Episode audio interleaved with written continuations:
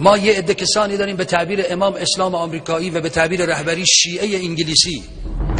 آقا جون مراقب تشیع انگلیسی که از لندن داره تغذیه میشه با شبکه‌های ماهواره‌ای و هدفی نداره جز احمق نشون دادن شیعه و جز راه انداختن جنگ‌های داخلی بین مسلمانان. همون کاری که در عراق و سوریه و پاکستان میشه میخوان عیناً در ایران اجرا کنن. اینا هیچ هدفی جزی ندارن. پشت سر اینا لندن و واشنگتن و صهیونیست‌هاین. وهابی‌ها منتظر ایناین. حالا من راجع به این دسته خواهم گفت که از تو بعضی از مجلس‌ها که همه لخت میشن صدا میزنه اون کسی که مدعاه به جایی که یک روایت از ابو عبدالله بخونه داد میزنه میگه مستم و مشتم رقاصه هم نمیدونم رقاص و رقاصم رقاصه عباسم.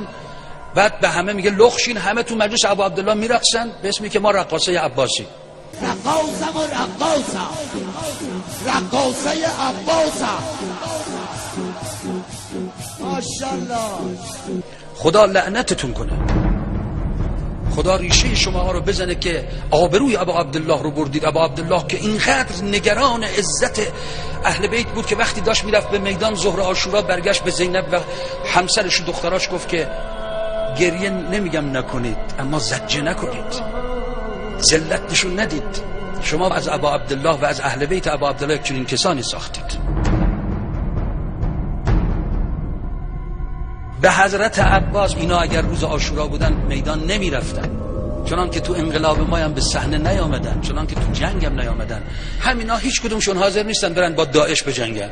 همینا خب نامردا، اونا که گفتن میخوان حرم ابو عبدالله رو بیان خراب کنن چرا نرفتی اونجا؟ رقاصه عباسی تا زندگیشون رو به راه اینا حسین میگن، دین میگن. سید الشهدا فرمودن و اذا محسوا بالبلا قلت دیانون. اون لحظه‌ای که باید از جان تو مال تو آبروتون بگذرن نیستن، اینا فرار میکنن. او کسایی به حضرت ابو عبدالله حضرت محسن ارادت و ایمان داشتن که تو خیبر و بدر 72 ساعت زیر بمباران شیمیایی حسین گفتن و واسطدن. نه شما نامردا، نه توی شیعه انگلیسی و مداح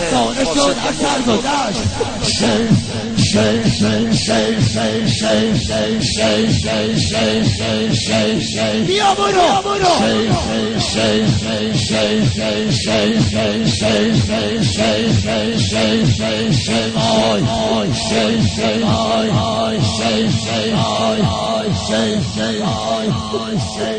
برو